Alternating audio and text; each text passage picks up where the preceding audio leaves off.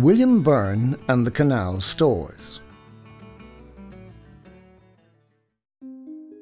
The Riverside Walk emerges onto the street close to the bridge over the Slate. This three arch stone bridge dates from the 18th century and has a pedestrian underpass built into the structure. After crossing the bridge, there are two features to note on either side of the road. To the left stands part of the former malt house. This was one of the major enterprises in Rathangan from the mid 19th century until the early 21st century. It was operated by the Murphy family for much of this period. The process of malting grain required a lot of floor space and a ready supply of local labour. Indeed, Old maps show that the premises was very extensive around the early 1900s. Later on, steel grain silos dominated the skyline of Rathangan before they were dismantled in 2004. Without a doubt, the location adjacent to the canal was advantageous for an industry of this nature, and the Murphys were also amongst the first barge owners to install Bolinder diesel engines on their barges. On earlier maps, the malt house is marked as the site of a police barracks. This was the epicenter of activity in Rathangan in late May 1798 during the rebellion of the United Irishmen.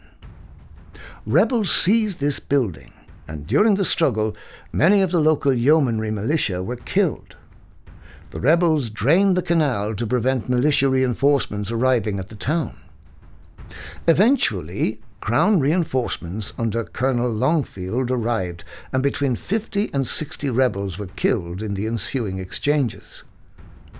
No prisoners were taken. Later, this area became known locally as Waterloo, and tradition has it that soldiers wounded in the Battle of Waterloo in 1815 were brought here to recover.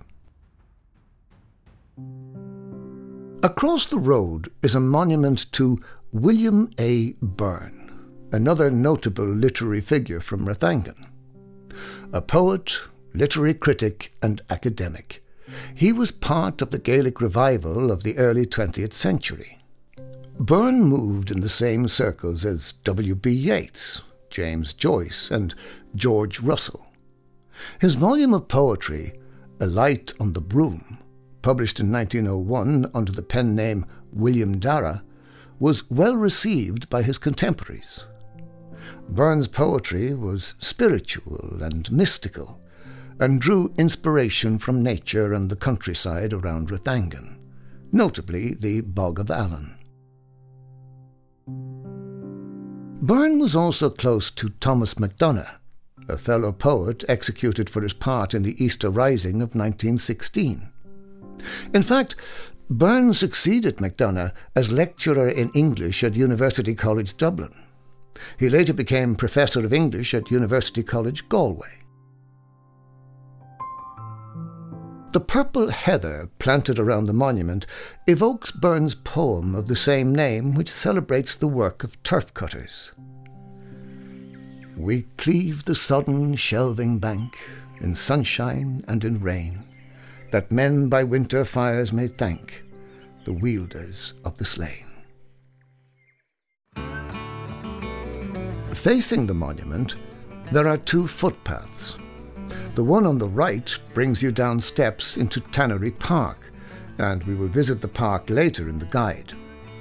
Instead, to continue our tour, take the path to your left towards the footbridge and join the old towpath along the banks of the Grand Canal.